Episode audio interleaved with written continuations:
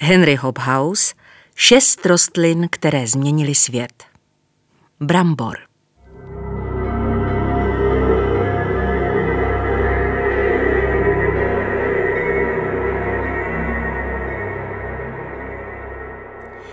Brambor pochází z vysokohorských pásem And z poloh 2400 metrů nad horní hranicí pěstování kukuřice. Tak jako kukuřice i brambory patřily k základním škrobovitým potravinám Inků. O tom, jak se brambory dostaly do Evropy a Severní Ameriky, vyprávějí různé pověsti. Podle jedné z nich Sir Francis Drake v roce 1586 zamýšlel v Kartageně na karibském pobřeží dnešní Kolumbie skřížit cestu každoroční španělské výpravě, která vezla domů do staré vlasti poklady a ukořistit její náklad zmeškal jí o pouhých 12 hodin. Když vyplul dál směrem k Virginii a k Anglii, vezl sebou na palubě ne zlato a stříbro uloupené Španělům, nýbrž pár brambor, pouhou kuriozitu, kterou koupil v rámci doplňování zásob někde v Karibiku. Tyto brambory měly daleko větší cenu než všechno zlato a stříbro na lodích španělské flotily. Solanum tuberosum, brambor, náleží k čeledi lilkovitých. Je to jednoletá rostlina, která se každoročně vegetativně množí nově vytvořenými podzemními hlízami. Plodem je malá kulovitá bobule. Brambor původně rostl ve větších nadmořských výškách, v místech s málo úrodnou půdou a krátkými dny, s nízkými nočními teplotami a suchým ovzduším. V západní Evropě se mu daří ve vlhkém, chladném počasí, v oblastech s poměrně dlouhými dny a teplými nocemi a má rád hlubokou kyprou půdu. Botanikové spojují brambory s Evropou už před rokem 1580. Tvrdilo se, že brambory, které v roce 1588 vyplavaly ze stroskotaného vraku španělské armády, se uchytily jako plodina v západním Irsku. Jisté je to, že brambory byly před rokem 1650 známy ve většině evropských zemí a to jako okrasná rostlina. Tedy kromě Irska, kde se staly základní potravinou. Irsko před bramborové éry ovlivňovaly dva základní faktory. Zeměpisná poloha a s tím související podnebí. Chladné a deštivé klima totiž nebylo zrovna příznivé pro pěstování obilí. Byly tu i jiné handicapy. Železná ruda se v Irsku většinou nevyskytuje, takže doba železná mohla proběhnout jedině v dnešním Alstru. To znamenalo, že pluhy, dokonce i jejich nejvíce namáhané části, by se musely vyrábět ze dřeva, což by v praxi vedlo k vyřezávání nového plužního ostří zhruba každou hodinu. Tím bylo obdělávání polí omezeno jen na oblasti s nejkypřejší, nejpoddajnější půdou a to ještě i v nejpříznivějším ročním období.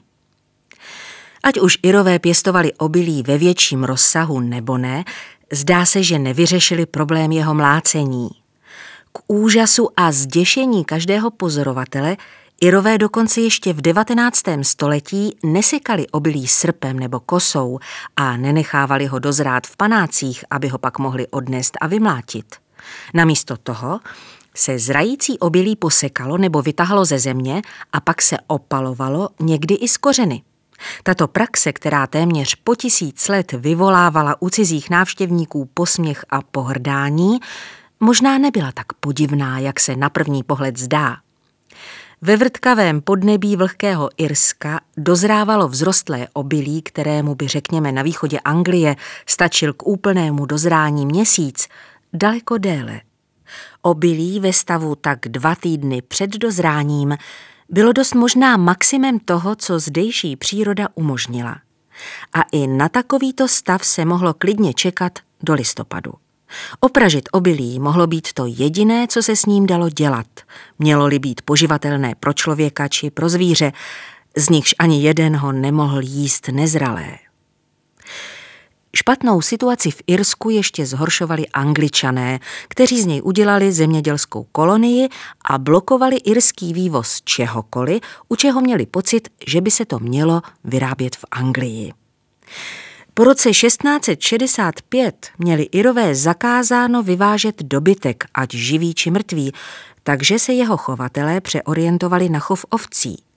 Pak přišel zákaz exportovat vlnu, jakož i spřádat vlněnou přízi nebo z ní tkát. Pastviny, na kterých se dříve žádné ovce nepásly, dávali růst lepší vlně, než jaká byla k dostání kdekoliv na dohola spasených ovcemi přeplněných pastvinách Anglie nebo kontinentální Evropy.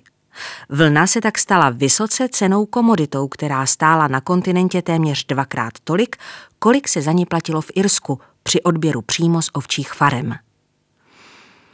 Na počátku 18. století byl zlikvidován irský obchod s hedvábím. Z dovozy bavlny z celého světa se skoncovalo v roce 1722. Vaření piva v koloniích znemožnil zákaz dovážení chmele z roku 1731. Irsko tedy muselo na místo běžného piva začít vařit portr.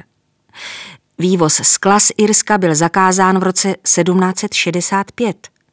Obchod s jemným prádlem vzal za své po zákazu výroby batistu a kmentu v roce 1767.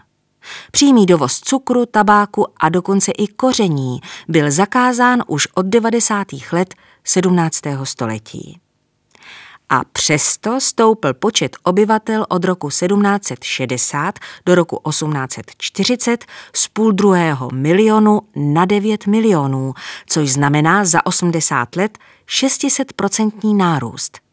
Tento vývoj měl hodně společného s bramborami. Bez brambor by veškerá půda v Irsku uživila chlebem při nejlepším 5 milionů lidí. V daném období nebylo skoro nikde na světě obilí k dostání za cenu, kterou by si Irové mohli dovolit. Navíc tam, kde je na živiny chudá půda, dávají brambory lepší výnosy než obiloviny. Pro jejich pěstování není potřeba mnoho nástrojů. V nouzi se mohou sázet, ošetřovat i sklízet jen holýma rukama. Dostatek brambor pro obživu jedné rodiny dával pruh země dlouhý zhruba 500 až 800 metrů. Brambory doplněné mlékem, vepřovým, slaninou, sírem či hovězí krví představovaly poměrně vyváženou stravu. Když uhodili zlé časy a doplňkové potraviny nebyly, rolníci potřebovali větší kus půdy a řádky se prodlužovaly. V období od roku 1760 do roku 1840 se cena obilí oproti mzdám celkově zdvojnásobila. Z necelých 13 liber za tunu na více než 30 liber. Ekvivalent těchto částek v dnešní měně by byl 1300 až 3000 liber.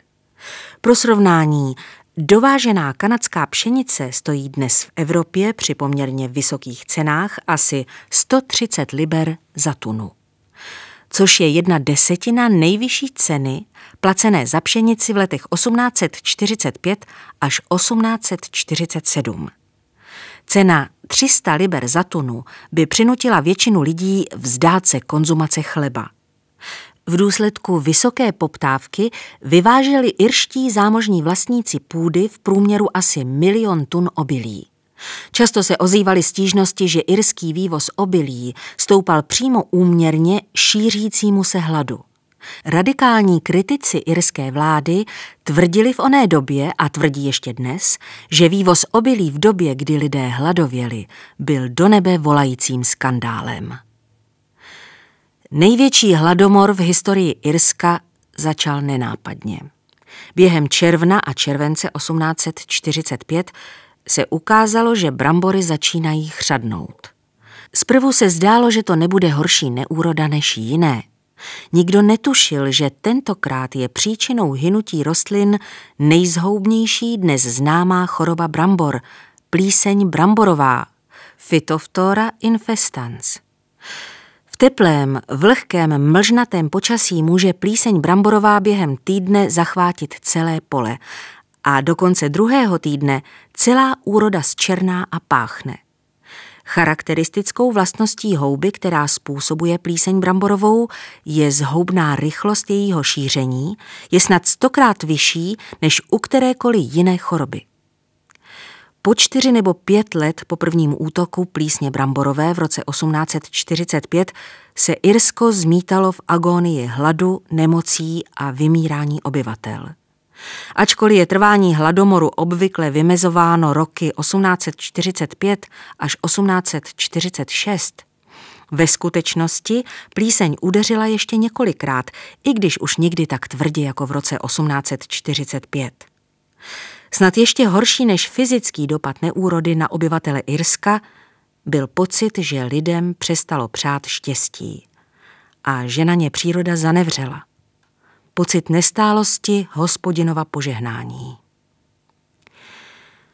V důsledku hladomoru zemřel až jeden milion mužů, žen a dětí hlady nebo na tyfus, choleru či některou jinou z vysoce nakažlivých chorob, které šly hladomoru v patách.